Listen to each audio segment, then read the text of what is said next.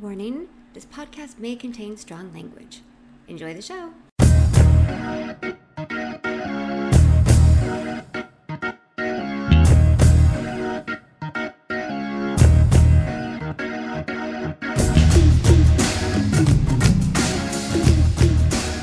Hey, everybody, welcome to Film Fight, the film analysis podcast where we take two movies with a similar story or plot and see which one is better and why.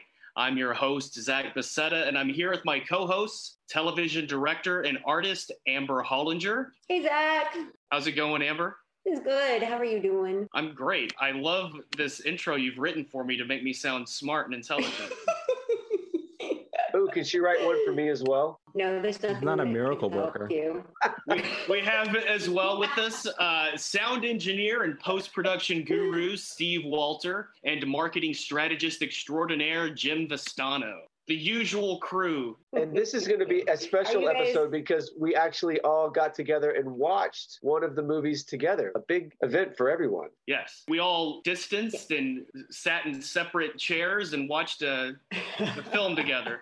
Jim kept trying to sit in my chair. It was really uncomfortable, but I, you know, I finally had to tell him back off, buddy. I was wearing a mask. Not on your face though. It was really Oh, inappropriate. man. Well, today's uh, marquee matchup is a reality TV introspection. We're going to be looking at The Truman Show versus Ed TV. Yes, which I was very excited about because I had not seen Ed TV up until And now. I had not seen it either. And now I have. Jim and Steve, have you seen it before? Uh, No. This is Jim, and yes, I have. All right, so Jim was the only one who saw Ed TV. The rest of us had not. I feel Yeah. so sorry because you saw Wyatt Earp in the theater and you also saw Ed TV. I don't know in the theater, but Yeah, I, yeah, I Hmm. did see Wyatt Earp in the theater. Yes, it was a very long theater. did you see I Ed. TV in the theater? I think I did. Oh, you I think I bastard. I think All I right. It was around the time, you know, it was like the late 90s. I was going to movies all the time at that point, I Mhm. think. Yeah, this was a Matthew McConaughey blind spot for me, but I definitely remember it coming out. Well, let's talk about let's talk about uh, round one. Let's put the stats of these movies. Uh, Ed TV was released in 1999 and directed by Ron Howard. And you would have to be unconscious in a coma to not know who Ron Howard is at this point. Uh, It's been- the Ron Howard. Yes. I mean, if you are of an older generation, you would know him from Happy Days and from the Andy Griffith Show. He grew up in Hollywood, actor, director, father, Rance Howard. If you didn't know by now, he has 30 movie credits to his name, including The Da Vinci Code and A Beautiful Mind and Apollo 13 and Parenthood and Backdraft and Willow, also starring Val Kilmer. Splash, one of my favorite movies. I'm trying to grow my hair out to look like Daryl Hannah. Cocoon and Solo A Star Wars. It's kind of funny what you you forget how much Ron Howard has done. I mean, even That now. dude's a machine. He's so freaking talented. Yeah, you I do can't, forget. I can't believe you guys have not mentioned that Ron Howard was in The Music Man, the musical. It's The one of my favorite roles. Yeah. Yes, you guys probably never even saw it. But yes, he was the little boy that sang the Wells Fargo wagon is a coming. Oh, And, with uh, uh, with Jimmy Cagney. It wasn't James Cagney. It was um, Robert Preston. Robert Preston. Shirley Yeah. Jones, Buddy Hackett, Ron Howard. Oh, Buddy Hackett. I uh, I do love Buddy Hackett, I affectionately know him as the seagull in The Little Mermaid. Uh, uh, and he was not in either of these films. no, no, he wasn't. Tell us about the writers of Ed TV. It's kind of a hodgepodge of writers. I was shocked to find out that Ed is technically a remake of a French Canadian film called Louis the Nineteenth, King of the Airwaves. And that script was written, yeah, I know. That, that script was written by Emile Gaudreault and uh, Sylvie Bouchard. I'm guessing Bouchard. here. The summary of this uh, film was removed from these notes. I'm gonna Well, basically, that was about a guy that won, I think it was a radio contest, and first prize was his life being followed by a camera for three months. And because his life is so boring, the producers of the show decide to spice it up, and I'm sure hilarity ensues from there. Well, that is very similar. Um, our Ed, played by Matthew McConaughey in this movie, also agrees to have his life filmed by a camera crew for a television show. He just wasn't a video clerk. That was kind of the only difference, I believe. Yes, the Ed TV screenplay was written by Lowell Ganz and Babaloo Mandel. And uh, Lowell Ganz, I know that was my typo actually. Babaloo. Uh, well, Lowell had written a lot of episodes. He wrote some Odd Couple. He wrote some Happy Days, and it turns out uh, wrote a few of Ron Howard's films, like his second film, Night Shift, and Splash, the one you love so much, Miss. Hannah. Yeah. But also, Lowell wrote City Sleepers and A League of Their Own. I mean, Yeah. those are Wow. Behemoth movies. Absolutely. City Slickers is one of my favorite. It's I often quote the "It's just one thing." Hmm And I guess this Babaloo guy worked mostly with he had, he had some TV credits as well, but mostly worked with Lowell on his screenplays. Mandel also worked on City Slickers and A League of Their Own, Mhm. so they were co-writers on those projects. Those were such solid screenplays. It's interesting how their TV how their how their collaboration manifested through EdTV and EdTV for other people who hadn't seen it like myself stars Matthew McConaughey, Woody Harrelson, Jenna Elfman, and Ellen DeGeneres. And Steve called out right away how many how many minutes into the film before Matthew McConaughey loses his shirt. I was very close. I was very close. I think I said uh, 30 minutes, and I think we were at 29. Something, So yeah. that was a Way too crush. I long. crushed. It was that, in yeah. five. It was within five minutes for sure. And you remember it was also yeah, Dennis Hopper was in it, and so was the one who played the stepdad. Oh, Carl Ed, Reiner. Oh, Ed yeah, Harris. Carl Reiner, not Ed Harris. No, the, the dad was the really old guy with the big big oh, Glasses. Oh. Martin Landau. Oh, Martin Martin Landau. Landau. Landau. I mean, I kept every time like somebody new came on the screen, we were like, "Oh my It's god, this guy, person's in this movie!" It did not perform in the way that I thought it would, based on the cast. You know what I mean? It just- Clearly, Ron Howard called in every favor he ever had built up in his career to get all these people to give guest cameos like this. I mean, he'd done some TV movies as well that we're not counting, but he this was his 13th film, so it wasn't like Ron Howard was new at it. It's funny that I don't know he pulled out all of his favors for this. yeah, it, it didn't work. It didn't work. It- I mean, Woody Harrelson's character was interesting. I think he was the one that that I kind of bought the most. I mean, you think about Matthew McConaughey and what he's accomplished up to today with his acting style. I mean, it started off like Dazed and Confused, and you could buy that character because it was essentially Matthew McConaughey. After that, there was some movies that he was in that you're kind of like, eh, does it? But you know, he certainly has hit his stride in the last ten or fifteen years with some of his performances. And in this one, there were pieces of Matthew McConaughey that worked in this movie, but there was so much of it that didn't. I'm not really sure why I didn't like it. I just know that I didn't like it. I can't wait to talk about it. Let's talk about its competitors. We can really get into these two, dissecting these two shows. Uh, let's talk about The Truman Show. Jim, do you want to tell us about who directed it? Yeah, director Peter Weir. He was born in Australia. He, he was directing since the late 60s. Not counting TV movies, this was his 12th movie. The Truman Show, and we're comparing the Truman Show with Ed TV. The Truman Show, the direction of it and the, the storytelling of it was so unique. I think that's what made it stick out a lot more too. It's like you have this unique, basically the same type of thing, reality show. And we'll get into how they're different. But I mean, I think that definitely helped. I mean, his direction, I spot on. I thought it was really, really good. It was released a year before Ed TV, which is another thing that was like, I think might have hurt Ed TV a little bit because it was such a different type of take on this reality type thing. And then Ed TV came out and it was kind of like uh, a little more expected, I think. Well, they were in as- production, as you know, it takes years to make a feature film. So they were Yeah. in production at the same time. And Yeah. when you talk about how Truman Show was directed so daftly, uh, Peter Weir is responsible for movies like Dead Poets Society Yeah. and Mhm. Mosquito which is, by the way, Card. one of my favorite movies, Dead Poet Society. Oh, it's, who doesn't like that movie? Satan. My dad, Your dad Steven. no, he likes he likes it. He likes it. Shame on Yeah, you. right. How dare you, not like Clark? it.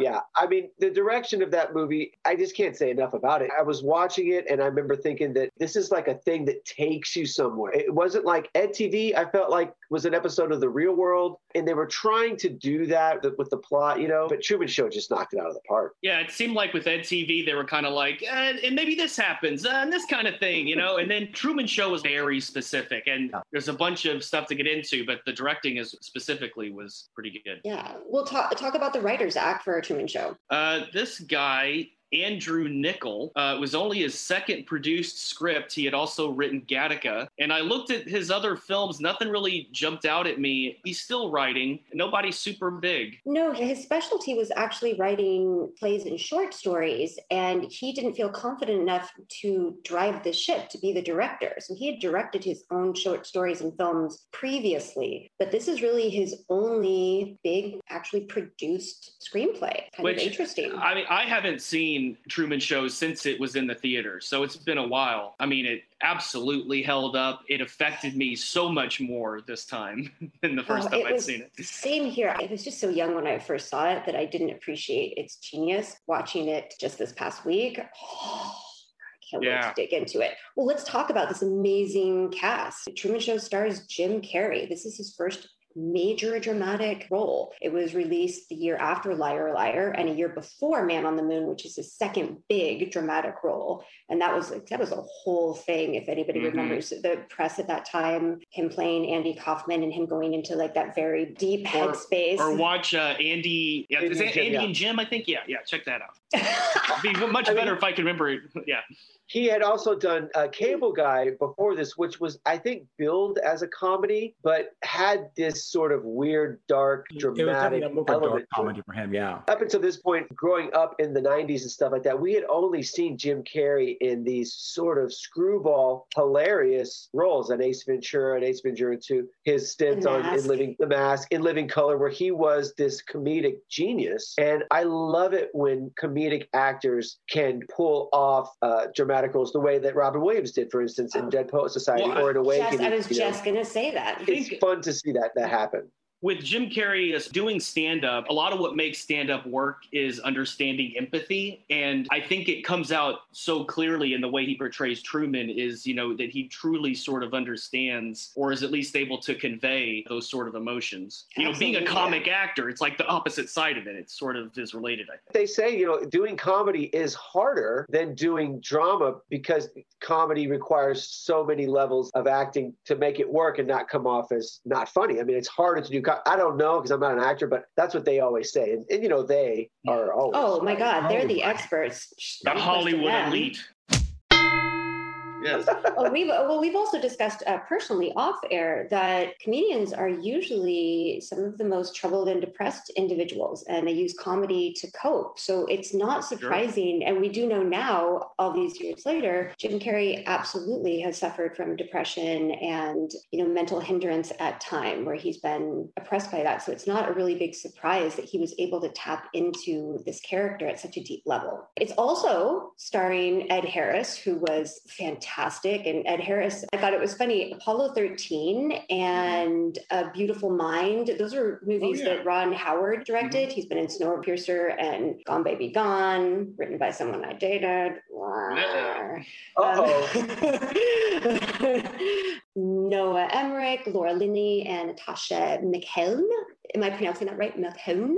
Who was sounds good to she? me She was Sylvia. Gotcha, gotcha. yeah the one that he was going after the whole time and this might speak again to the directing, but the acting was so good and nuanced, and there's so many details I, I'd like to, to talk about. Just this Oh, yeah. the acting as well. Yeah. So, in this one, the IMDb summary is an insurance salesman, salesman discovers his whole life is actually a reality TV show. So, we can talk about now, like, what makes these two films that are very similar on the surface, what really makes them different? Because they each chose a different avenue to display kind of some very big, broad social commentary remarks. To me, the biggest difference is that Ed TV is a commentary on society, and The Truman Show is a commentary on humanity. Ed TV is very much a late 90s film, and it really speaks to corporations and companies and taking over somebody's life and making it a commodity. And, and Truman Show does that as well. But there's so much more heart to it. And you really, it's more about Truman is triumphing a word, winning, succeeding. Yeah. Yes, uh, over over his doubts and fears and the world that's sort of been placed there before him as an obstacle, and you care about Truman so much more than than Ed. I have to bring this up because Siskel and Ebert first reviewed The Truman Show. They had to apologize to Jim Carrey because they told him he would never have an acting career after Ace Ventura because it's just a broad slapstick comedy. And when we were talking about this personally off the air, it came about that our own Jim Vastano, and we had never really noticed this before he said it, but he actually He's- looks, he oh looks- my God. a lot like Jim Carrey. And Well, the weird thing- Jim. It never occurred to me until he said it out loud, and then I'm like, yeah, when he was younger, almost we started looking at old pictures and like, holy shit, he really does look like Jim Carrey. And then Tell- Jimmy tell- started telling us some stories. So now I'm so sorry to put you on the spot, but you have to tell these stories. I, The one about the hospital is awesome. no, no, everything build up. Oh, all of us them, all of them. Everything. Right, so I, I know since it's a podcast, you can't see me. And plus, I think if you went back and saw my pictures from my 20s and you looked at Jim Carrey, I think is about five years older than me. If you looked at him around that time in the early 90s to late 90s, there is definitely a, a similarity. And We're um, gonna we're gonna add a side by side in the yeah, podcast. I'll, I'll, yeah, I'll, I'll uh, share a column. picture Yeah. in my 20s. The very first time it happened, I was in college. I went to Pepperdine and I had a friend who was doing stand up comedy and he was going to go to the comedy store. So a bunch of our buddies got together and we were just going to go to and support him. And he was going to be performing in what was called the Belly Room at the time, which I think is like a smaller venue on the side, you know, from the main stage. And when we got there, I didn't have any cash on me. So I had to run to the ATM and everyone else went in to, you know, get seats. After I got my money, I was going back into the comedy store and I accidentally walked into the main room. And as I was walking in, it's a little dark and stuff, I hear someone call Jim behind me, Jim. So I turn around, being that my name is Jim. So I turn around and the and the guy's like, "Hey, are you going up tonight? It's a really good crowd." And I'm like, "Uh, what?" And he's like, "You should go up. It's a really good crowd. It's been it's been hot all night long. You'll do great. You should go up." I'm like, "I don't know what you're talking about." And as he's getting closer, he kind of squints looks at me and he's like, do you know who Jim Carrey is? You look just like him. And this was before his movies. This was, I think he was just on In Living Color at the time. So he was just starting to get known. I guess he was coming to the comedy store and going up all the time doing stand up. So yeah, that was my first foray into being mistaken for Jim Carrey, which everyone thought was hilarious there. I would Uh, love to know who that comic was that mistook you for Jim Carrey. I know. I you know I don't I, I can't even tell you who it I, I wish I could remember. But I was like in shock. I'm like, what do you mean go up? I know what you're talking about. The second time it happened, I was with my girlfriend, who is now my wife, Leslie, and we were at the California Pizza Kitchen in Brentwood, and we just finished dinner and we're walking out. And as I'm walking out, I walk past this table and I heard this woman go, Jim. And of course, I turn around again. she's like, oh my. She's like, oh my gosh, you have to come to my table. It's my 12 year old son's birthday. You're his favorite actor. We named our dog Ace after your movie, blah, blah, blah. And I'm like, oh, I'm not. She goes, please, please. I'm like, I'm not. And she's like, you really mean the world to him. And I'm like, okay, what the hell? I might, you know, he's 12. I'll, you know, it's like, I'll just go over there and Sam. Jim Carrey was the big deal. So I go over there, I talk to him for a little bit, you know, I signed his placemat, Jim Carrey. So there's this probably 40 year old guy now walking around, if he still has a placemat with not Jim Carrey's signature, it's my signature Mhm. with his name. That's brilliant. I love it. It's hilarious. And there was a time at, I was telling them also at like Universal Studios, I got chased by a bunch of tourists one time thinking I was Jim Carrey. And that was just when Liar Liar came out. And I think Liar Liar was actually playing at the theater at the time in Universal City. There's the big poster of Jim Carrey. And the Liar Liar poster kind of looked like I did at that point. That's kind of how I look. So, you know, I was kind of chased through Universal Studios at one point with my wife and like, what's going on? I'm like, just keep running, just keep running. But the hospital one, which is the one that Steve ah. referred to, is probably the most, well, I I don't know, nerve wracking one for me. The one at the hospital was the longest. All these other ones were kind of fleeting moments. The one at the hospital was my wife had to get a gallbladder surgery. So she got her, she had to go to gallbladder out. She got it out. And then I was in the recovery room with her. And the poor thing, she gets so sick with anesthesia. So instead, it's an outpatient surgery. So we're supposed to leave, make her surgeries at two. We're supposed to leave at like six. We end up staying there until like 11, 11.30. And then they're like, you have to leave. But between six and 11, we're just hanging out. So I'm sitting there and around 6, 6.30, I think they do a nurse turnover. So the night nurses come in. So I'm sitting there and my wife is laying in the bed, kind of sleeping in and out. And I'm reading a magazine and the nurse comes walking in and looks at me and says, oh, oh my gosh, I didn't know. And I'm like, uh, what? She's like, usually they'll let us know if there's going to be a star, a movie star here because we kind of give you like a special room. And I'm like, no, no, no. She's like, oh, uh, listen, I will make sure everything's fine. I'm like, no, I, it's it, it's fine. It's it's fine. And she's like, no, no, no, I'll be right back. And so she leaves, and I'm like, oh my gosh. So she comes back and she's talking this entire time. So I really can't get a word in edgewise. And she's talking about how she loves my movies and what's my and then I'm like going with it for some odd reason. I'm like, oh, I'll just go with it. But I'm stuck in this hospital now for hours. So she's talking about what's my favorite movie, what my scenes. She was talking about the Truman Show, like Ace Ventura, and I was talking about what my favorite parts were acting. what funny, what funny stories I had from the set. I was making all of this stuff up. And inside, I was like dying, thinking, "Oh, you're going to hell! Out, I am going to feel like such an idiot." But this went on for hours and hours, and nothing came of it. We end up leaving from the hospital, and then about two weeks later, we get this little card in the mail from the hospital, and it was at um, UCLA Medical Center in Santa Monica. And we get this card, and it was from that nurse. And the thing is that I hope you enjoyed your treatment at the UCLA Medical Center. I hope you feel like you got the star treatment in quotes, and you had a good time. It was really great meeting you. And she signed her name. And I was like, oh my gosh. What is wow. Well, I mean, think about it like this, Jim. Think about it like this. You you brightened people's lives, and, and it just took a little bit of lying on your part, which yeah, is liar, liar, just like yeah. the movie. Well, and that, and that that's the twelve year old boy was like fine, and even the nurse. Fine. If I got caught, I would have been devastatingly embarrassed. I, I that would have been us, even more hilarious. direct Truman Show correlation, though. so then I'm in the airport. I don't know if Truman Show it came out yet or if it was just filmed and it hasn't come out. I can't remember the exact timing, but I was in the airport with my wife and a couple friends. And this girl comes up to me, and I want to say she's probably 12, 13, 14 years old. And she walks up to me and she's like, You look just like Jim Carrey. And I look at her and go, What makes you think I'm not Jim Carrey? And she's like, I just acted with him in the movie. So I know you're not. I'm like, Oh, bam. That was one time. And once you told us who in the movie she was, I would argue she was in a scene. Yeah, exactly. And Jim Carrey. Yeah, I think she was like the blonde girl on the bus, like when yeah. he was like trying to escape to Chicago and stuff. Yeah, she just turned said like you know, I lied to him, but but she called me out. That's awesome. That's a great story. That's well, because adults see what they want to believe, or believe, see what they want to see. Yeah, that's true. Wait, have Zach or Steve, either of you, ever been mistaken for someone famous? Brad Pitt, uh, Jared, Jared Leto. We'll put up sure. we'll uh, put up a side by side of Steve yeah. and Brad Pitt, and you guys can see it. It's stunning. How uncanny. Uh, no, actually, uh, I don't even want to say. What? It's embarrassing.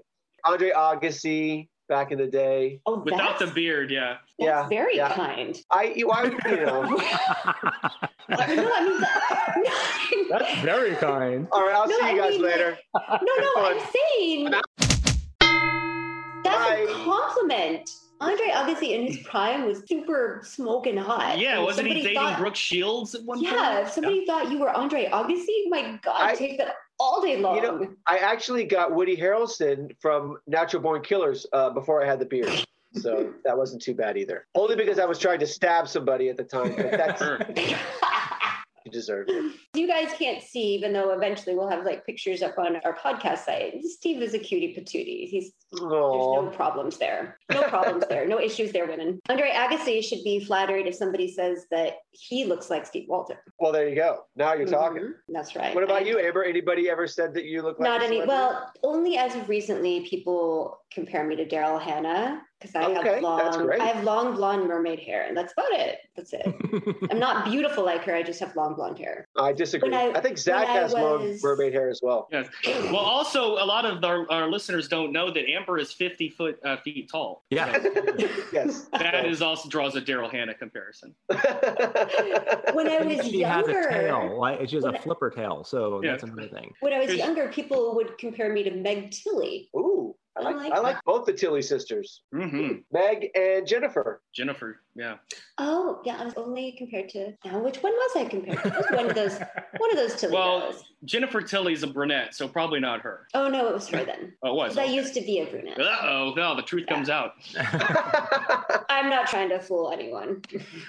Well, Zach, was it- was- what about yes. you? Anybody Not really. seen with it? I mean, more like, oh, hey, you know, you kind of look like so and so, maybe, but not But really does been so-and-so mistaken. I'd say Nathan Fillion. I think you. Look Yeah, I was I was thinking I can Nathan see that. Or Yeah. the guy from Friday Night Lights who was also in. uh Kyle Oh, Chandler, Yeah, like Kyle Chandler. Those are those are Okay. good. This guy behind me in line at a Quiznos once told me I looked like Tom Brady, but I think he was just flirting with me. Jeez, Hey, I would take that all day long too. Is that you Wow. actually do have an actor look? If I were to see you out someplace and didn't know you, I'd be like, "Oh, you're." Oh, I wish I wish people thought that you know eight years ago when I was acting. Ah. But thank you.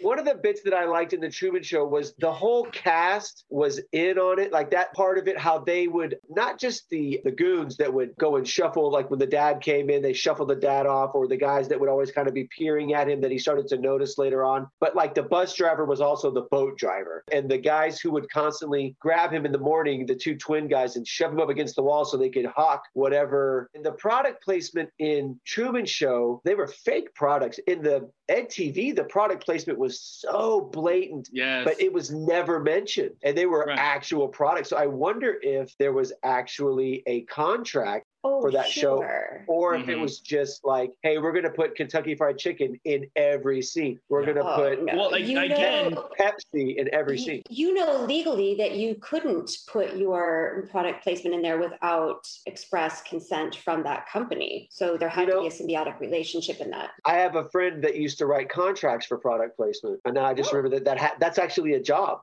So Mhm. kids, if you want to work, if you want to work in Hollywood, learn how to write contracts Yo, for product placement. One of my my temp jobs was consolidating space in a, a warehouse that was all product placement stuff. Oh, wow. I know they did. They, there was a product placement company. They just had a whole warehouse of, of stuff, and uh, I got like some free shoes. The guy that ran, gave me a, a PlayStation. They just had a PlayStation laying around. Uh, Damn. but anyway, I also think that that level of product placement was kind of a late '90s thing Mhm. too. You know what I mean? Like I even remember in Wayne's World 2, they specifically made fun of you know how there's Doritos and Pepsi and Nike and all these movies. it's a way to sponsor your movie. Obviously that's that's part of how your movie gets made is these people are funding your movie and in both ed tv and truman show it was an obvious satirical play social commentary of product placement and they were both probably- 24 hours, Yep. 24 hour Yes. broadcasts, so it required product placements because there were no commercial, except for those little banners at the bottom of Ed TV. I guess those Yeah. were. which eh, actually got more as the movie went on in Ed TV. It, eh, they got bigger and not quite so localized. They started off with like Barney's Plumbing on Second Street in San Francisco, by the end of it, they were you know like national ads for bigger products. That was one of the See, things. I It never just- picked up on that. And like the stuff Yeah. in Truman Show, like there were all these little details that I noticed, and I feel like Ed TV so much just went right by me. there was the audience interaction with both the shows was such an integral part of because we're supposed to be the audience right like we're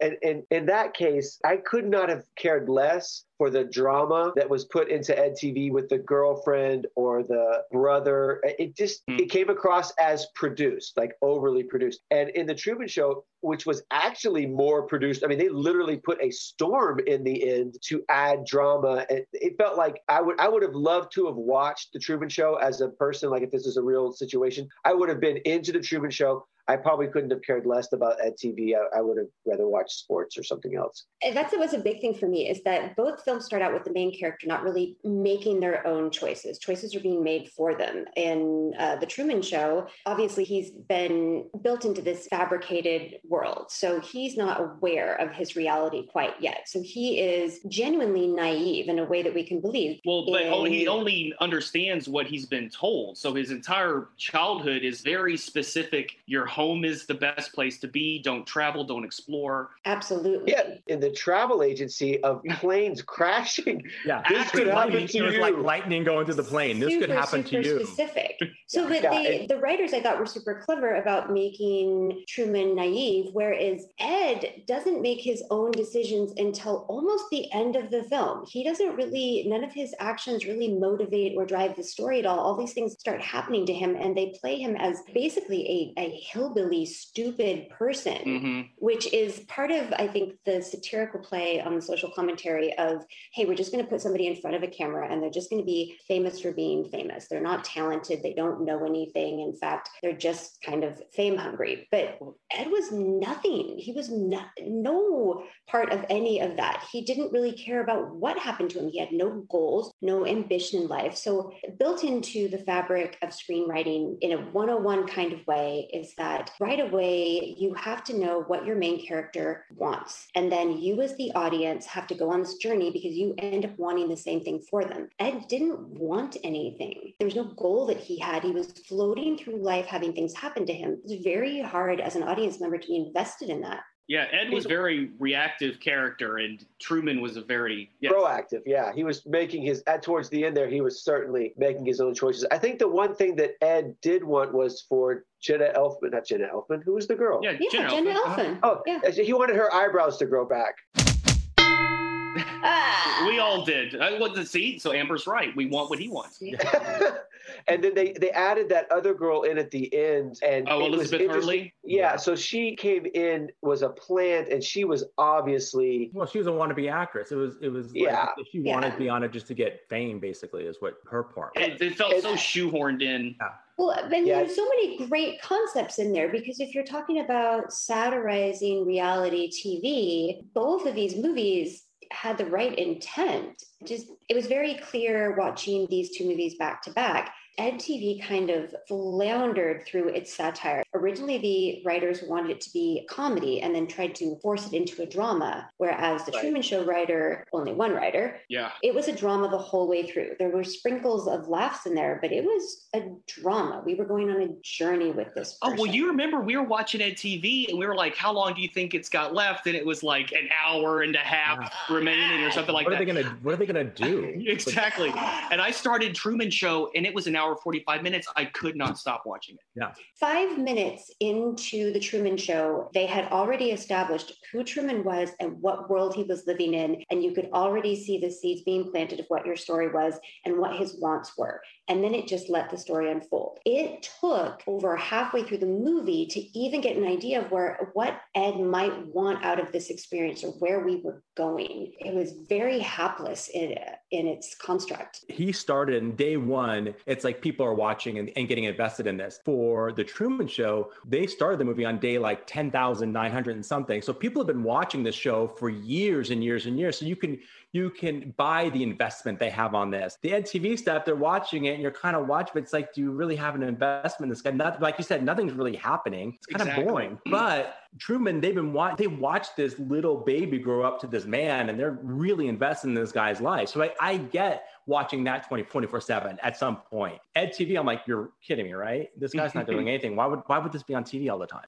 Well, Totally. right. We even because- commented while we were watching the movie, we all commented if you could pick anybody in the world to watch, why is this the only candidate we see? right. Yeah, some I- douche. I'm curious what you guys think, knowing what we know, because we're watching these movies with today's reality television sort of infrastructure. When these movies came out, that type of reality TV had just started happening, right? Like the real world. Survivor was Rules. still a couple years away. Yeah. I think that they were a little ahead of the curve as far as putting regular adults on television and people eating it up. That's exactly how reality TV is right now. Is more like Ed TV. It's like you're watching these people, and as the movie went on, he started playing to the camera. It wasn't him being him anymore. He was doing what he should say or what he should do, and that's the way reality TV is now. I think we talked about like the Real World when the Real World came out. The first one was kind of real because they weren't trying to put on any pretense because they, they didn't know. But now, if you watch any of the Housewives shows and all that stuff, you could tell it's all scripted. They make up this drama because that's what people Totally. want to watch, but it's not really reality. It's made up. People are tired of watching marketing actors and all this pretense and stuff like that. They want to see something real. Well, reality TV is not real in the real world now. It's not real. Basically, reality TV is just as scripted as anything else. Did you guys think when you were watching, let's say, season two or season three of Real World or, or Road Rules, that what you were seeing was real? And at what point in your reality watching lives, because we all are a product of this sort of evolution of reality television, at what point did you realize, wait a minute, this is obviously being produced? There's no way this much drama is happening because nobody's life is like that. You know what I mean? I,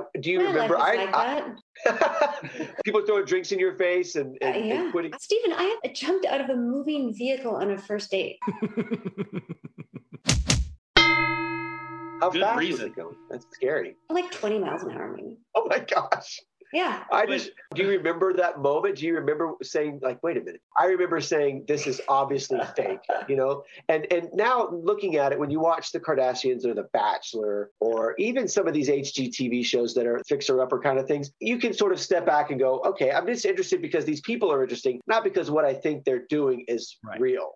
I think because I work in television, I kind of always had the insider knowledge that this stuff wasn't quite real. It's still entertainment, but you're right. There was more of a raw unawareness in those first few seasons Mhm. of these shows starting up that it was more real. They took more footage. And eventually, if you put a bunch of people together and you just videotape them, you're going to have interaction and conflict, which drives the viewers. And they just tapped into that conflict and realized, oh, that's exciting and we're going to amp that up more the premise of Ed, Ed TV is fantastic. It was absolutely on point. It was just the execution that failed. Well, I'm not sure it really lends itself to its film, though. Time structure, like Jim was talking about, since it's just starting out, it's so hard to believe that people would care about this, especially in 2021, I guess. I think that's the real difference. You know, maybe in 1999, it would have been like a big deal. Oh, this guy's on TV 24 7, but now who can Oh give a no shit? way! This this thing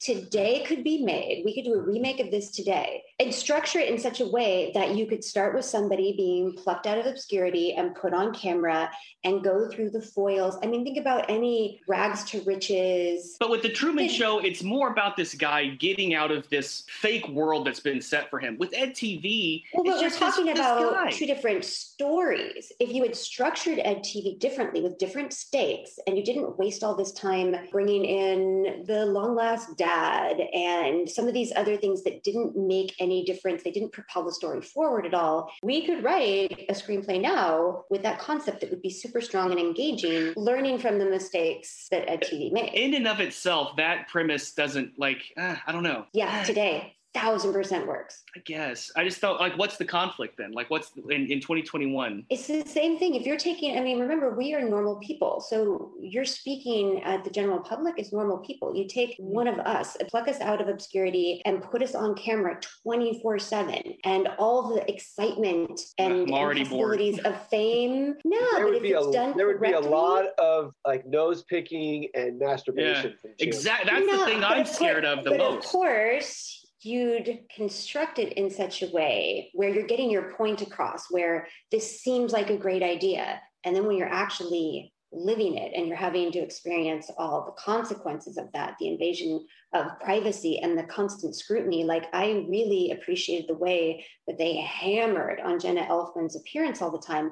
It is mm-hmm. exactly what happens in reality TV today That's true. every That's true. there's a lot of gold to be mined from this area so i think edtv even today could be made into an amazing movie i think that they kind of lost their way and i can't help but look at four writers compared to one writer Technically, two writers. still with the influence you've got these other two Sure, guys that sure. influenced it heavily and every time we do a podcast and we have a show like two movie matchup where we have one movie that had multiple writers and one movie that had one writer Mhm. usually the movie that had one voice is stronger clearer can't help but Absolutely. look at that Absolutely. There's so much about EdTV that just like, I mean, like, don't get me wrong. I think I really need to say that there were a lot of parts in EdTV that made me laugh. Was it a terrible movie? No. no I enjoyed it. But Woody Truman Harrelson. shows Woody Harrelson's Oh, freaking great. Stole the show. killed it but Truman Show is just is just a movie. It's like a it's like a film. It's like there's so much to it. Yeah. It was a film in the sort of the classic sense, in that there's a hero, there's this great story, rising arc action, and there's this amazing payoff. I don't know if you want to talk about that yet, but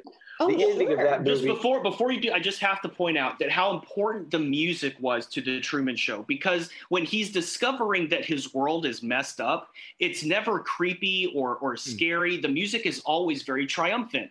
Yeah. And like you're Right. you're rooting for him rather than paranoid about it. But yeah, go on to the ending. The one more quick thing, the the difference between Ed and Truman too. Ed knew he was being filmed. He signed up for it. Truman, there's nothing. So you kind of do feel that sympathy, that empathy for him because it's like he didn't sign up for this. He this is his life.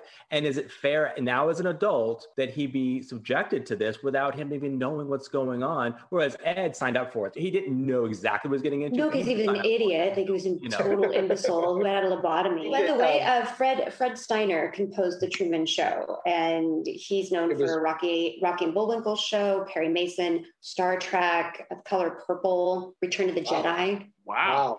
Wow. Yeah, Okay, so that uh, that played a huge part, and, and the bit. Speaking of music, when he meets his dad, talking about the Truman Show now, when he meets his dad on the pier, and Christof's, you know, Ed Harris's character is actually directing the music at the. I mean, it's such a great moment thematically. It's also kind of a, a surreal sort of meta moment because the music for the movie is the music that he's producing for the Truman Show. yes. So it's this very meta moment that is just so masterfully done and. I mean, I can't get over uh, Ed Harris's performance. Oh, so Everybody the- good. I mean, Laura So Linney, good. of course, Jim Carrey, and the friend are so good. And it's almost Noah there Emmerich. could- Noah Emmerich. Yeah, there could have been a moment of real heartbreak there when he finds out that everybody's been lying to him. But it didn't come across that way. It more came across of I want to find out what the truth is, and I need to figure out what's going on. And it wasn't But- like it could have turned into something really, really Well- sad, and it didn't. When he was, was- sitting on that pier, though, or whatever that thing, and he was talking to his friend about the whole thing, and Ed Harris is in the friend's ear saying, "Say this, say this, say this." Yeah, that it was, was, a little, sad. heartbreaking because you could ah. tell the guy was saying what he needed to say, but he felt so bad Yes. because he's Oh. like, Yeah, And and there was never a line of dialogue about it. It was all in his reaction. Yep. Mm, "Yep." Yeah, beautiful. you could tell by the way he was saying it and how he was kind of welling up about the whole thing. He's like, I can't believe I have to say this like this. These, I mean, all these actors in the Truman Show grew up with him. They are a part of his family, even though it's not a real family. They still, Right. He was his best friend, and You have to imagine that it's real for Marlon too, to some degree. right. Not Yeah, for the I mean- wife. they made it. They made it really clear that his wife just a part. Yeah. hmm Yeah, and I wonder, like, they never quite got into it. There was a moment there on the elevator when the when the scene broke, you know, when they could see the, Yeah. the craft services table, but they never really got into if she had a life outside of the Truman Show, if there was some Yes. which They, They kind did. of hint at it. They Yeah. did Yeah, because she yeah. has a she has two wedding rings, which means that she's married outside of the show. Oh, I didn't Yeah. pick up on that. I didn't know what that meant. Okay, Yeah. that makes sense. so he Uh, saw the, pho- the the photo, and she had two Mhm. rings on, Yeah. you know, so she had to cross. take it off or whatever it was. She yeah. crossed her finger to cover up the one wedding ring or something. I- It, it was. Uh, And- it's- and also- but it let you go that even in her her little pre-interview at the head of the film, where she's the actress talking to the camera about her being on the Truman Show, and she's just Mhm. you know it's like a lifestyle, the role of a Mhm. lifetime kind of thing. But she clearly is married to somebody else out in the real world. Yeah. Crushing. Right, and also Marlon too. When he he mentions getting uh, pneumonia, and then he's like, "Yeah, you were gone all summer." When Yeah. clearly the actor got Yeah. off for the summer. Right, He was on exactly. Oh, that's right.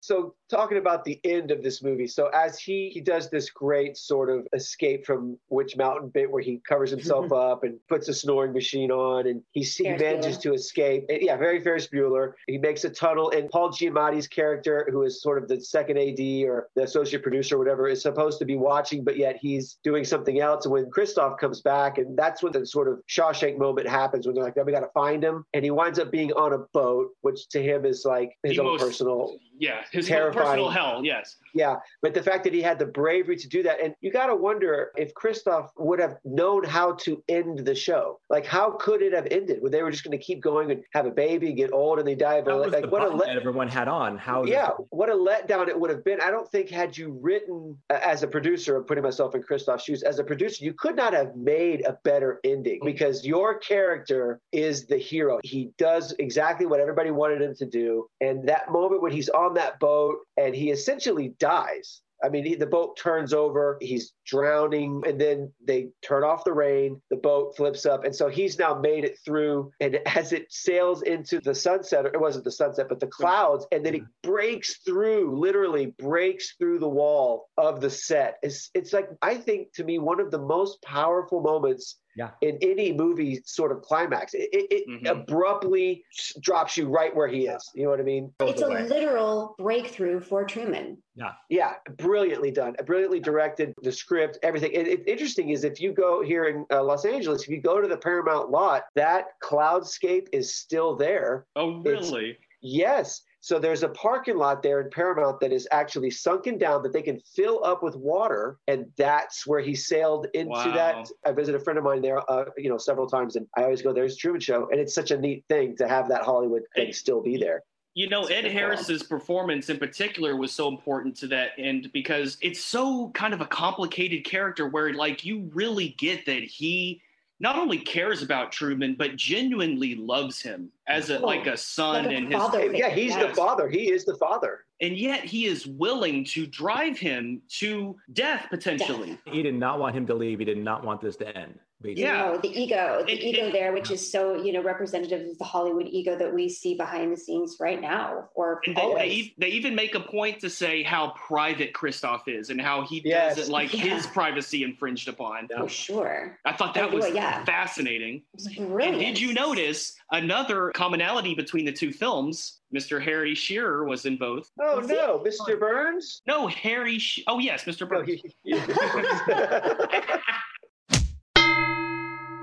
Every time I hear him talk, I either hear Mr. Burns or Smithers. That's all. Yes, because he was in the panel on on TV talking about Ed TV, and he also interviews Christof in in Truman Show. Yeah, good catch, Zack. Uh-huh. That we're talking so much about the production of the Truman Show, and how wonderful it was, lends itself to saying how poorly the production was of Ed TV, and that Ellen DeGeneres' character was supposed to be, I think, somewhat of a redeeming character, in that it was her idea and nobody bought it, and she was supposed to be this producer, and then once it started to work, immediately Rob Reiner swoops in and said it was his idea, and so she gets all bent out of shape, and it was weird for me to see Rob Reiner in this role because I'm not used to him being a bad guy. But in this role, he was very slimy, and I didn't like him, and it was it was hard for me to see that because I I, I like him. Which was know? which is good on him because he was believable as being an asshole. And anyone who's worked behind the scenes in Hollywood has seen a thousand times somebody coming up with an idea and somebody stealing it. I can't tell you how many times that's happened Mm. to me. And you have to, just like Ellen's character, that's true to life. I have to sit there with my mouth shut to keep my job and let somebody else take my idea. There's a lot of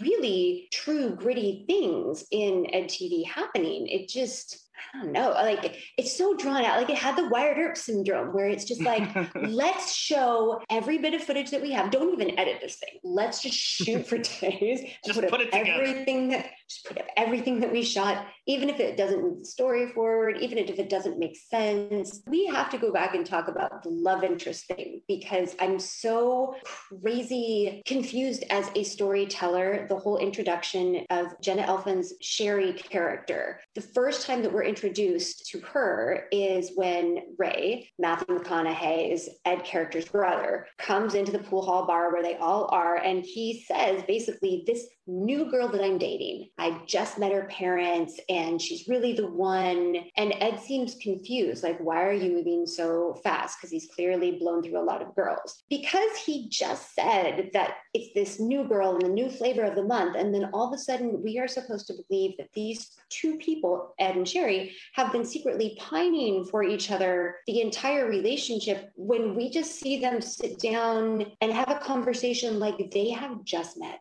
It right. is the strangest. I thing. took it as then- they had just met and that she just liked Matthew McConaughey. It was so love like at first sight. Right, Well, then you go. There's the Maid in Manhattan complex where you just see somebody and that's it. And then Well, of course it she says right here in the script. Ray. she hates Ray. From the first time that we see her interact with Ray, she hates him.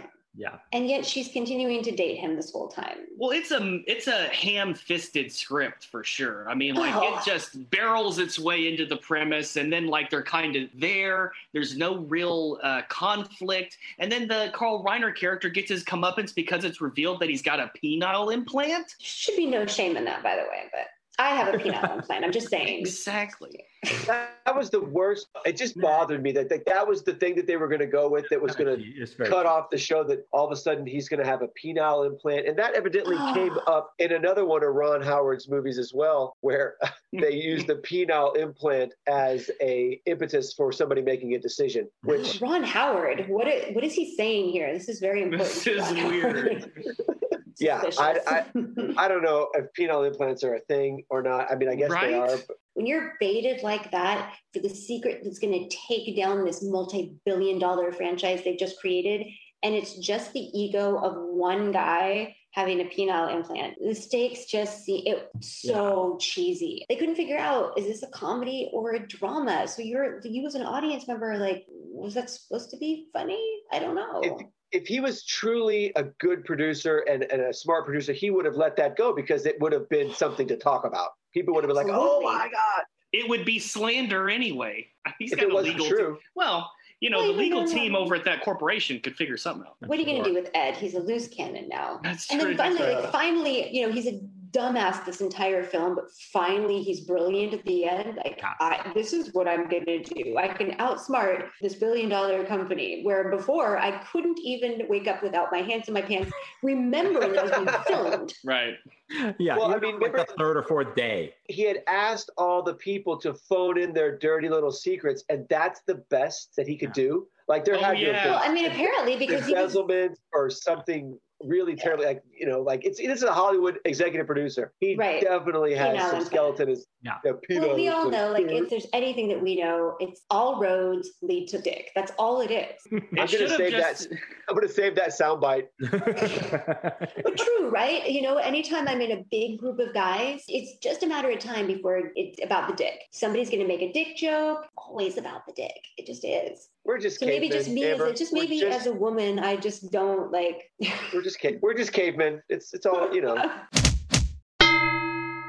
It's all it is. I wanted to, to ask you guys. I know we're going back and forth between films, but uh, did you guys notice the "Love Him, Protect Him" T-shirts yep. that Yes. the crew were wearing? Yes. Well, I thought that. I mean, like it was bizarre. It was almost like a religious thing. I don't know. I just thought it was strange. I'll bet there was a scene that was cut that dealt with that because it did seem a little bit odd. In that which that would- movie? Truman Truman Show. Truman Show. so the the crew behind Christof and, and Paul Giamatti, uh, when they, I guess it was like the PA people, or they were all wearing shirts that said "Love him, protect him." Are they talking about Truman or Christof? You know what I mean? As you can see at the very end, where Ed Harris is going off the rails, Yeah. everybody else takes a step back. Paul Giamatti's Right, yes. character is like, I'm not going to kill Right, this person. You're this guy." crazy. You press the button. It's not going to be on my hands. But that's another wonderful story point is that they didn't have to bash you over the head with, Yeah. look at my t shirt. Totally. Like it was not spoon fed to you. Like it's stuff you kind of notice as as a viewer. Audiences in general are not stupid. Movies are. Well, movies treat you like you are. like Ed TV, I think, treated you a little bit like you were stupid. And Ron Howard, as we know, is a brilliant director, a great storyteller. I wonder where he got lost in this journey. You know, his brother was in it, and it was actually one of the better characters. Yeah. He Clint was the Howard guy- is always great Yeah. he was the guy in the van that never slept with the terrible hair plugs. with the terrible hair plugs. Watching Ed TV, we were always kind of like, "What day is it?" Yeah. The only time we knew anything changed was when Matthew McConaughey's character was waking up with his hands in his pants. I think at a certain point they were like, "You have to do this, you have to do that," and, and his big conflict was either getting paid a bunch of money or quitting the show. And he had no idea what to do. He just wanted to go be with Jenna Elfman, and she The didn't want to have nothing to do with him. but She did. In the Truman Show, you felt like a lot of people were in that world. It must have been the thing to watch. It was 30 years. He Yeah. was 30 years old.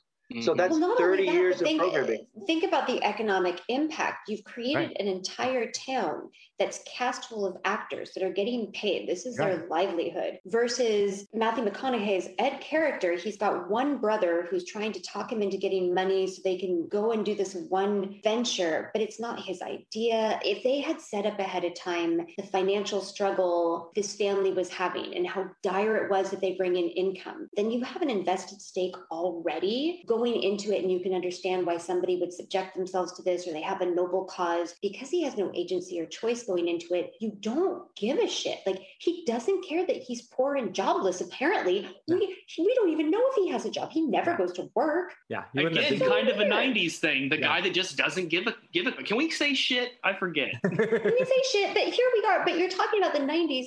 These two movies came out a year apart. They were No, I know. I'm saying like Truman time. Show was trying to do something. Ed TV Yeah. was trying to capitalize on a time Trend, in yeah. society. To me, The one thing that I kind of, I guess I liked about EdTV was that the sets and the wardrobe, those worked. like the wardrobe was great. The set design, all of the, I guess because it was happening in the time that it was being filmed, right? Was like it, it wasn't. Was there a wardrobe? I just thought he. Ed, Ed, well, I just remember Matthew uh, McConaughey Woody was Harrelson. clothes from his I, closet. Steve just wished there was less wardrobe. He's like, just Well, I remember fine, no Woody shit. Harrelson, his his wardrobe was great, and he really, Oh, yeah. honestly, I know we talked about him before, but I think it was worth Oh. mentioning again. Yeah. He was so good. You know, Yeah. like, he I think it. So underrated. You know, he's had some really good roles over the years, and, and this one, he sort of, to me, was the only thing worth really watching. Matthew McConaughey hadn't hit his stride yet, and I couldn't get over Judd Elfman's eyebrows, but he, Yeah, Woody Harrelson was interesting. He had an angle. He played like the know the anyone chicken else dance. could have played that. right. He was the only bit that worked, and yeah. in the Truman Show, you don't know what time frame does it take place. Like Right. they've set the town it's very back in time. 50s. Yeah. and the wardrobe was yeah very 1950s big wool he was wearing these big thick wool suits and these Oh, Very very, strange. 50s and 60s. Yeah. Well, I think it You was know- kind of the idyllic time of, of America. Mm-hmm. Like it was right after World War II. Everyone's kind of, uh, yeah, just like a very idyllic time in. Which in is the so funny because Ron Howard would have been better in that seat, having gone through Happy Days and that whole his Mhm. whole claim to fame is being on the 1950s country. Mhm. perfect idyllic. oh but it doesn't get better So than it's kind of mayberry mayberry was i mean right. It's so it's so every time, funny that he wasn't driving that ship when that was really his wheelhouse. yeah. right yeah and, and But I love that because maybe maybe that's one of the reasons that Truman Show still exists in such a powerful way is because they set it in a little bit of a timeless area. I was just so moved. I had seen it in my youth, did not do it justice. Seeing it recently, I appreciated every performance and every choice made by everyone. Such a phenomenal movie. One thing I thought Mhm. about is the ending of both movies. Ed TV ends. He wanted to get off the show. Once the show ends, he goes back to his life. Now, when we watch Truman, he walks out into the real world. What the hell is he going to do? I mean, His he's life is 30 years really old. He doesn't know. And I mean, it's like at the end of the movie, I'm like, wow, what does he do now? This was his life for 30 years. Now he's getting into the real world, and nothing that he experienced is real. And I can't imagine the psychological. No. All those shattered illusions. Oh, I mean, he's got to be super like fucked up. However, how exciting because you felt like at TV, it didn't make a difference whether it was on TV No. or not. His life was just going to kind of be the same. Maybe he was going to have a girlfriend, maybe they work out, maybe it didn't. But you felt like that's the end of the story. Hmm. Whereas the end of the Truman Show felt like the beginning. the beginning, story. and he's gonna meet his the start love of his life Yeah. is there. Maybe, but Yep. it's the beginning of everything that's real and tangible for him. How powerful is that? That's And how, true. do you, even how do you relate to the real world? I mean, like, it kind of blew my mind. Is like he's going to go into the real Well, world. as like, how does he because you were relate? in the film, Jim. What did Yeah. you? How did you get into that role? Well, you know what? For me, when I was when I left the because I was very you know very into that character. No, um, yeah, it's, uh, well, you know, it's interesting. Okay, so the dome, if you saw the map on the movie, it was basically in San Fernando Valley, like somewhere. Uh, I know some people aren't familiar with Los Angeles, but it's on the other side of the Hollywood sign is the, is the San Fernando Valley. It looked like Studio City, in Encino. So he was walking out into an area that at the time probably would have been pretty scary, Yeah. and uh, he might have immediately gotten mugged and shot. It's much nicer now in Encino in the late 90s. You might have encountered a meth lab. I was also Orange wondering shoot. if there was some So kind of basically, a. Truman died. Is that what you're Yeah, saying? like, I, that's I don't want to burst your bubble, but I feel like he would have almost immediately been killed. By all right. So. Sylvia was trying to get to him. They never connected. It was kind of. It really was over. so sad. I was Poor- poor also Truman. wondering if there was like a deleted scene that explained his stupid ring. I felt like maybe it was like a camera, but that it certainly Yeah. couldn't have been a camera. Why was he wearing that stupid ring the whole time? Yeah, I thought it was a piece of tinfoil. Like I thought it was aluminum foil. For I was like, why I thought, it so I thought it was a camera. I thought it was. I was like, is that a camera? Is that why he's wearing that ring? Because it's very Right. But then Yeah. he couldn't have gotten lost or whatever. That was the one Right. thing I didn't like about Yeah. the movie was his ring. So it was it like a homing beacon, maybe? It couldn't have been. They could. They lost him Yeah. Unless it was explained and deleted. Yeah, it must not have been important because every other tiny thing that had any kind It's of tied up importance really attached well. to it. You- I mean, you there You're prob- wasn't any loose end that this movie left behind, which is so impressive. That's so Mhm. hard to do in a feature film. If it was a camera or a homing device, then the end wouldn't make any sense. You know, It was because like it's like, well, Lord just, of the Rings. just you could track like, him, you know, or you could see him. was waiting for him. Stop. I thought it was a, a wedding ring, but then he had it in college. So who knows? Yeah. How much money did it cost to make the Truman Show? It feels a lot more expensive. Oh, than- God. Let's um, let's get into it. So A billion all- dollars a day. Ed, Ed had a budget Peanut. of an estimated $80 million. Its runtime was 122 minutes, even though it felt like three hundred and forty minutes. Where did that money And then go? a Truman Show had a $60 million budget, $20 million less, and it built and fabricated a complete world. And it ran at 103 minutes in its uh, beautiful, concise storytelling. Just that Jim took a pay cut. I guess he was excited to do a dramatic role and took 12 million instead of his usual 20. You're welcome. The savings go to you, the viewer. So let's talk about like we certainly received Truman Show affectionately and Ed TV a little bit on the opposite side of that. But the general audience for Ed TV had an audience score of about 30 and a Rotten Tomato score of 64 from critics. So it didn't do so great compared to the Truman Show that got an audience score of pretty much 90%, 89%, and Rotten Tomato critic score 95%. That's super, super high. Steve's favorite part of the show is our Metacritic review of these properties, which uh, Jim, you can take over and you can tell us what happened with EdTV's Metacritic. Yes, one of my favorite parts too. And basically because Metacritic, there's the user names are so incredible. However, EdTV did not have any Metacritic reviews. So I had to grab some from Rotten Tomatoes and from Amazon. And, you know, they're reviews, but the names are kind of lame and boring. Oh, so whatever. boring. But I'll share them with you anyways. Like you said, the audience score for EdTV was pretty low, like a 30 score. So that's really low. I did pick out a review that he kind of liked it. It was four out of five stars. This was Barry M. And he was puzzled by the low audience score for this movie, which predicts how stardom will happen in the 2000s. And often not due to any particular skill or talent, but simply for having your face plastered everywhere. So he's basically saying, yeah, this is what ends up happening. So why is the score so low? And um, he said, some lucky, unlucky people will get famous for being famous, as we know, but fame has consequences, not all of them positive. A very enjoyable and funny film with heart and a serious point. So he saw it as more of like a, okay, this is kind of like a look into what reality TV is going to be like. But like we said, mm, don't know if I agree with, yeah. Barry Manilow Barry- wrote this on April 25th, 2021. Yes, yes. These are very recent, by the way. Yes, these are all recent. Wow. Why was Barry Just Manilow out of nowhere, Barry Manilow coming out. I saw him in concert in Palm Springs. He was amazeballs. Well, that's Did the thing. talk There's no live concerts right now. He's got it. Yeah, I saw. I was like, something. I was like ten feet away from Barry Manilow, and it was amazing. I oh. got to say, if he's trying to be anonymous, he picked a terrible Yeah. anonymous It's name. true. Listen, you know, he's he likes a little attention. Yes, he does. But what's the You've next seen one? you've seen his suits. So the next review is is more like kind of on par for what I think we thought. Theodore M says, "I should love this movie just because I adore every actor in it, but I don't. It's pure shit. What? Pure shit. Oh, how do you really feel? That's what it says. I force myself to give it a chance for more than an hour. It has nothing. Maybe it's just because I don't think much of reality TV as a whole. If so, one bad review won't hurt it that much. So if you're in for the hour, cut, stick around. I know. It's like we didn't see the end. It was like blow your mind. He gave it a half star out of five. So yeah, he did not like it. That's Is this one of this is one of the chipmunks? yeah, Theodore. Theodore, um, That's right. Okay, cool. The- We got some pretty high profile, re, uh, you know, viewers coming from Amazon or That's whatever. Go ahead. This Amazon review came from the UK, so I figured this was kind of interesting because it wasn't from. Well, and British people are always like much more on point, funny. yeah, hmm So can you read it in a British accent, Jim? Oh, oh yes, please. he gave it a four to five stars. Okay, in a British accent. Oh, Oh, yes. Well, what's his name? His or name him? is- she or well, he? It, I, this he actually has a username, the Corm, C O R M. He reviewed this on my birthday in 2010. So that's another reason I picked this one.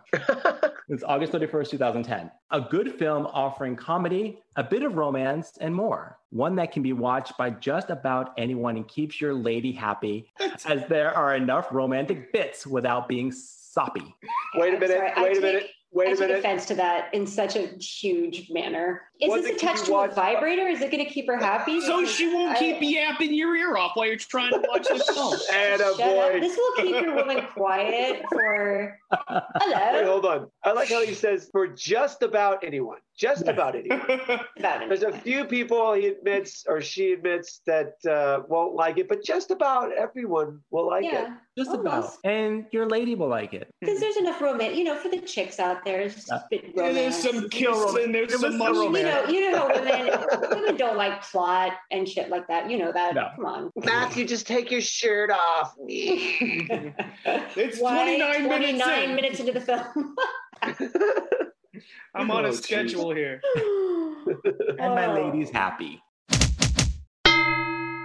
Well, all right. Well, there are mixed reviews for Ed TV. Yeah. What about uh, what about Truman Show? The Truman Show, of course, has some higher critics for this one. This Peter Travers from Rolling Stone. oh, yeah. Ooh. I'm sure you've heard of. He said the Truman Show finds a near miraculous balance of humor and feeling in the keen intelligence of the script by Andrew Niccol and the prodigal inventiveness of Dead to Poet Society's Peter Weir at his very best. So he is a big fan. Well, you know that that's a good review because Jim could hardly read it. Good job. Yeah, I'm gonna. Yeah. 'cause- Well, he has.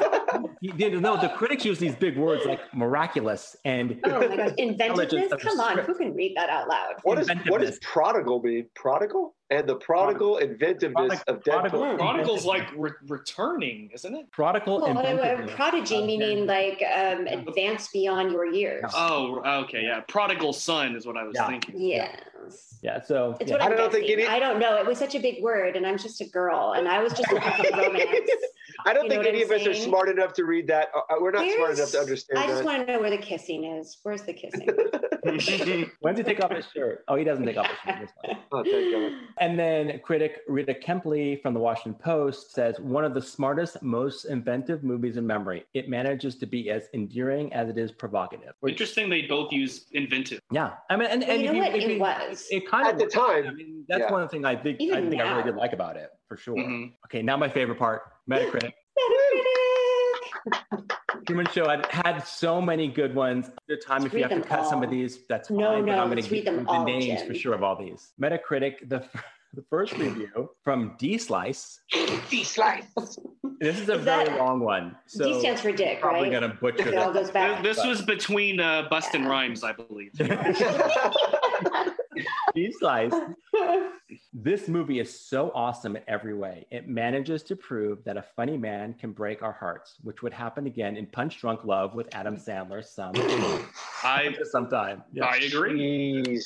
This That was a great, great movie. Yeah. This film has one of the most original storylines from 98 and is written to perfection. The balance of originality and great writing, not to mention Carrey, isn't the only thing that delivers a powerful punch. It is the message that is explained in such a manner that even the people not searching for depth in the first place can find it. That is amazing. The depth of thought that the writers went through to get the theme, whatever world we are born in, we will instantly believe is real, which I thought was a good line in the movie. I did write that down in my notes. It was kind of a cool line. Whatever world you're born into, that's what you believe in, which I think Absolutely. I think I think Steve Good. said plus one. This is the godfather of all reality TV movies. exactly for that reason only. It's right here in my notes, y'all. Yep. And then um, this it, D Slice went on to say the Academy made big mistakes in '98. One, one, Saving Private Ryan not winning Best Picture, and two, The Truman Show not being nominated for Best Picture, Actor, Score, and Cinematography. The first two getting a win wouldn't have been an upset to me. Basically, if you want a wholly original film that is funny, heartbreaking, and thought provoking, The Truman Show is one of the best picks. So, Preach.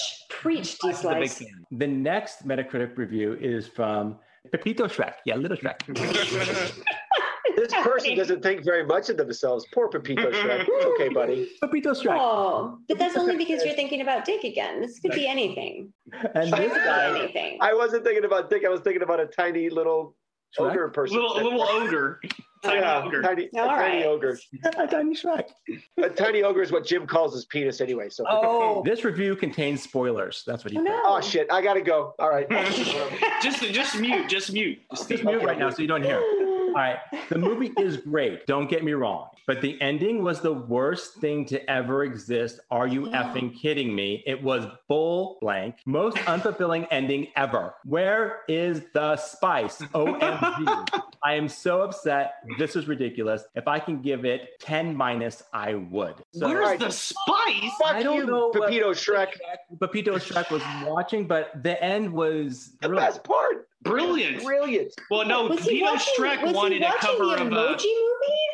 No, he wanted Oh. a cover of "Now I'm a Believer" by Smash Mouth. I guess Yeah. at the end of the film. All right. Oh, then- Pepito Shrek, you've lost all my respect. Yeah. Wow. Poor Pepito.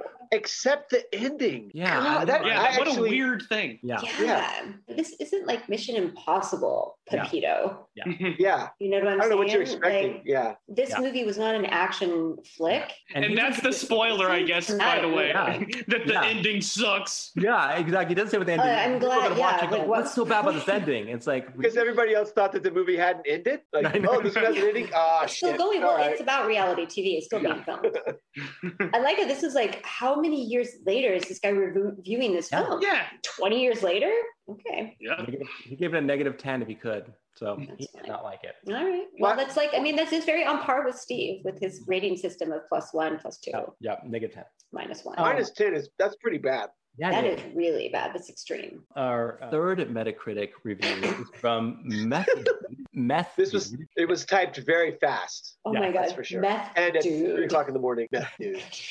The story was original, well crafted, and interesting. It was funny, well acted, and also pretty entertaining. The Truman Show is not your average comedy, but it is still worth the watch. Who's on meth? Are you on meth, Jim? It should be on He's that. getting into character. I, it's worth worth the watch, but it's yeah, it's still totally worth the watch. I am super disappointed in Meth Dude. I wanted a much more manic kind of Yeah. review. That's Prozac, dude. Maybe he's like a method Ooh. actor. Oh, Could maybe be. that. Just like you in this movie. And then the last one is from Epic Lady Sponge. Oh, I mean, Who I'm gonna say is a guy. I'm gonna go out on a limb. You're uh, right. It- it's such a weird Oh visual. what could that mean? I don't know. No clue. god. Epic. I don't. Oh, because he's absorbing all the ladies. He's like the ladies that's right. sponge. Oh, I thought I, when I first heard that, I thought it was a contraception, an epic lady sponge. Right. yeah, but now I think or- you're or like right. a the best like, tampon. Yes, I was just gonna say it was like the like a maxi pad of choice. That's what it sounds like. Oh no, he's a lady sponge. He's he absorbs all the Yeah, ladies. he's I not wonder a what- chick magnet. He's a lady sponge. That's exactly right. It's the new chick magnet. I'm going to now place that into my regular vernacular. By the way, I'm not a chick magnet. I'm a lady sponge. I'm a lady. I threw up in my mouth just now. Oh, that's hot. All right, what did epic lady Oh, sponge say?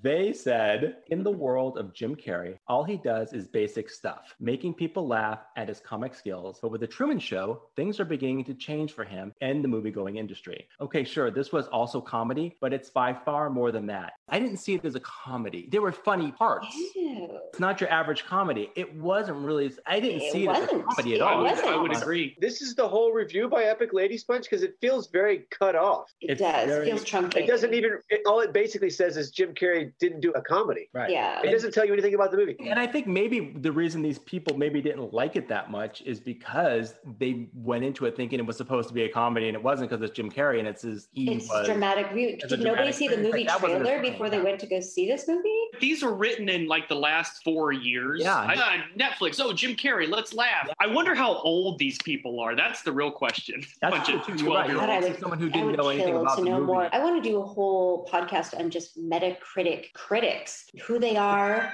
how old they are, where they are, What their the How they problem their is. names. Yeah. Hey, I, I was thinking that maybe I should get on Metacritic and write a review for each one of the movies that we do, and then you guys choose which one is mine. I'll have to tell Jim because he's the one that picks Oh. them. Yes, I would that's a like that. And then. Yeah. I'll pick. I'll. I'll write one, and then you guess which one I wrote. You could be Okay. meth dude too. Oh no, I thought my name was Iva Boner. No, that's Jim's name. Stop taking Oh. Jim's name. Iva Boner. Let me read you my notes real quick. From let's start with Truman Show. Truman Show. Did you guys notice there was the two parking lot security guards that they would cut to occasionally as viewers? One of them was the uh, guy from Brooklyn Nine Nine. I noticed that. Mm. you mentioned it before that Christof values his own privacy. Beautiful shots. Uh, the background is a parking lot at Paramount. I mentioned that, and one of the best endings ever. Those are my. Uh, we kind of went over all that. My notes for EdTV were EdTV minus one Ellen. That's it. Oh my god.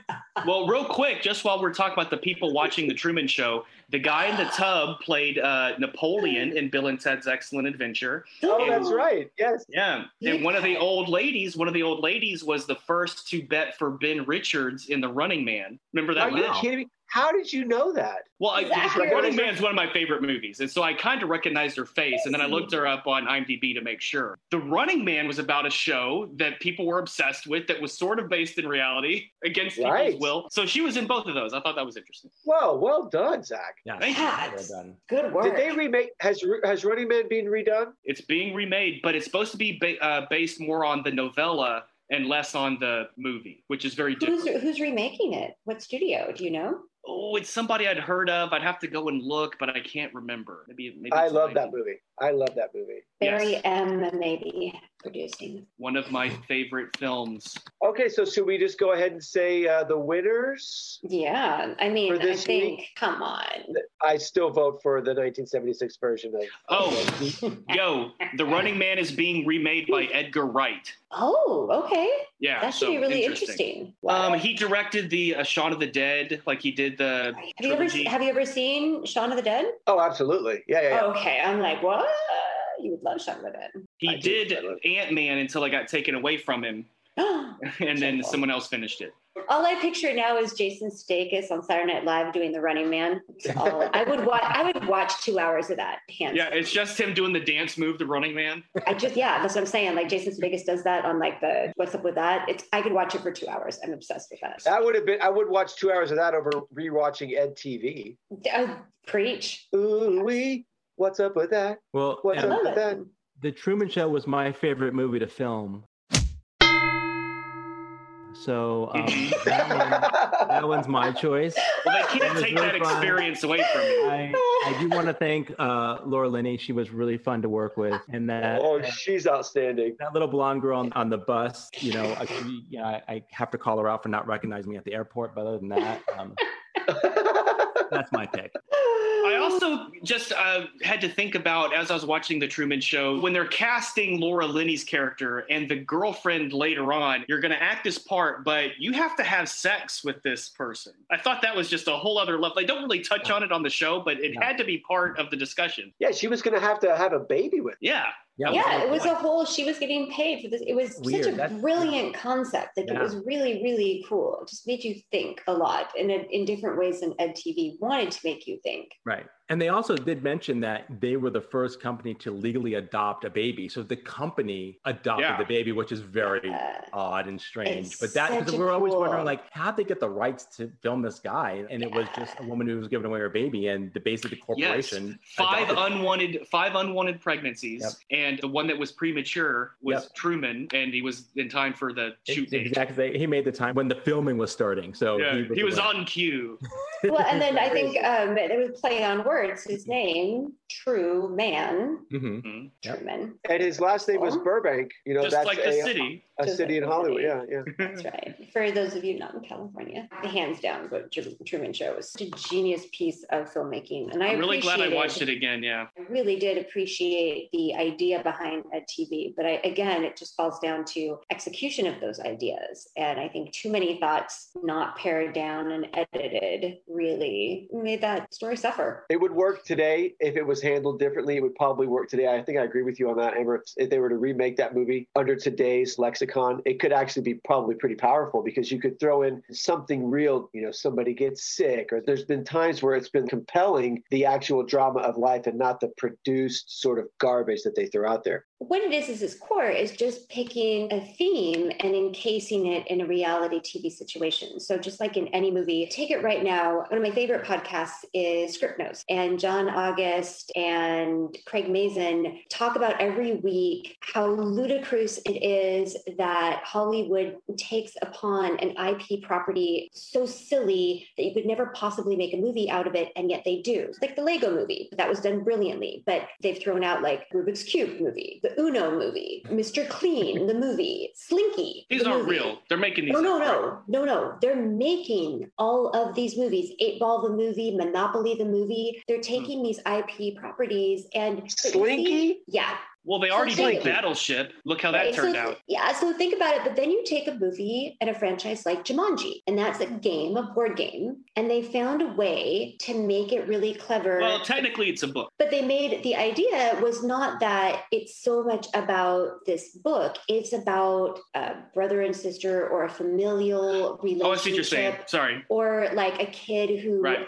being bullied at school and doesn't have self esteem. So the story is actually a kid getting his self esteem in the new remake of Jumanji. So the setting is just this video game and board game, but the story is something everyone can relate to. That's why a remake of EdTV, you would be picking a story that boiled down was a story about two brothers or a story about Right. love Yeah. or a story about wanting fame and not really realizing Sure. that you don't want fame. So if you took that in essence and boiled it down and built a story around reality TV, it would be successful because your story would be at its essence something different and relatable to everybody. I think as a comedy, it's kind of weird. As a drama, I think you could make reality TV is really tragic. Get into these people's lives, and 99% of them, terrible things happen to these people. I was like, Oh, why would you put your life on. TV if you have these skeletons in your closet, or if you're going to act this way, or It's like watching Studio 54. yeah, It's like, What, what It's the Slinky kinda- movie about? The Slinky movie is it just about a guy that falls downstairs over and over? well, we don't know yet. They're still trying to spin it into a franchise that would work. But that was the kind of the point. Their conversation starting this is the point. A good piece of writing can take anything absurd. You build a world around it that makes sense, like Jumanji. Of course. But then you can Toy take a, Story. a you can take a, a property that has a rich mythology and ruin it with terrible. At a thousand percent. So for this, it just came down again. I think too many cooks in the kitchen and not enough editing. And I'm surprised with someone like Ron Howard that he didn't get in that editing room and just be like, I think we can lose about a third of this movie. Yeah, I do think Jim has a point though. It's just like the comedy aspect in that setting. It's uh, I guess, but if it were a drama, I mean, yeah, there's tons tons to mine. Well, look at like Shallow Hal. That could have been a drama, Mhm. but you made Sure. it into a comedy. That- that Again, it's just right, it, it is your structure, and you have to pick a direction from the beginning. They were Right. waffling back and forth. They really couldn't decide what it was going to be. I agree.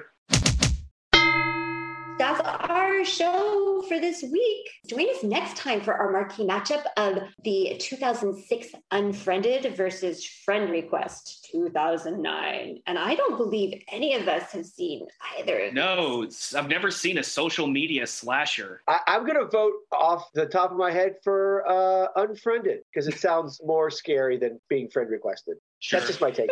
A friend request is like an open hug. Uh, unfriend is like a punch to the gut. Yeah. I agree. I Yeah. think I think Zack, you might have some personal issues to work through. Maybe so.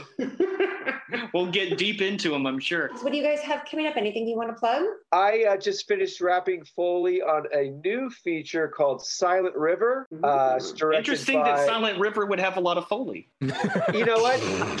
It sounds brilliant. I'll tell you that. It's got some really interesting stuff. It's a sort of, uh, without giving too much away, it's about a relationship between a man and a woman and their journeys through existence. So Wow. it's Oh, it interesting. sounds so what would you? Is it like a drama? Is it? it's It's a sort of a psychological drama. Okay. A director that I worked for in the past, the movie he directed before was called Jasmine, and uh, his name is Chan Lee. All Asian cast. It's very interesting. Is it in Um, English or Mandarin or what? No, it's in English. It's in English, and it's interesting. It's a it's a different sort of movie. It's not like anything I've ever seen. Both of his movies are very very esoteric and sort of out there. Not a lot When's of that coming out? Uh, don't know. Just Oh, finished uh. wrapping the sound uh, like a week ago, so it's probably still got a few more weeks of post. Do you know where the distribution is going to be? It's going to be Netflix, you said?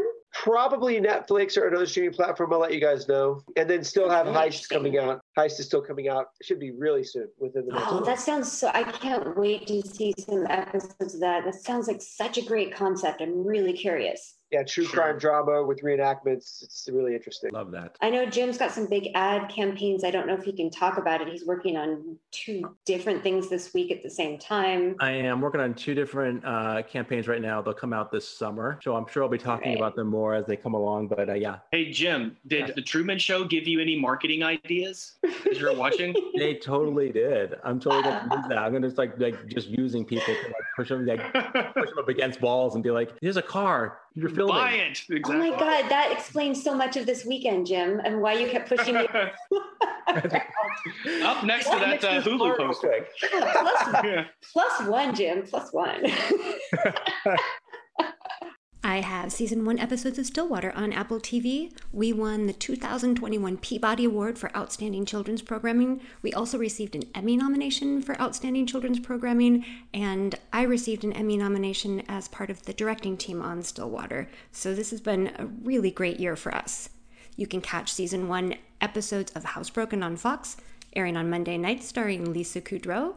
I've had a few guest appearances lately. You can catch me on Geezers of the Game with hosts Ryan and Mark, where we discuss similarities of developing stories for tabletop role playing games as opposed to the process of developing a television series. Surprisingly, more similarities than you would think. I was lucky to hang out with host Marilyn Herbert for her podcast Film Addicts, where we talk shop, roadhouse rules, and being a woman in entertainment. Really great conversation there. You can also catch my presentation at the Children's Entertainment Fest this summer. That recording is up on my YouTube page, Amber Hollinger YouTube. Super fun talking about the similarities of the storytelling devices we use in television and feature film and how that translate to the physical performers of children's entertainment. Check it out. And then, if you care, uh, Keith Lowell Jensen, who is a hysterical comedian with stand up specials on Amazon Prime that you can catch, Not for Rehire is his most recent one. I was lucky and fortunate enough to be on his podcast this past week as a guest. You want to tune in and hear my ridiculous, annoying voice more and his really funny, cool voice, please do that. Yeah. And that's it. So um, thank you guys so much for joining us, and we will see you next time.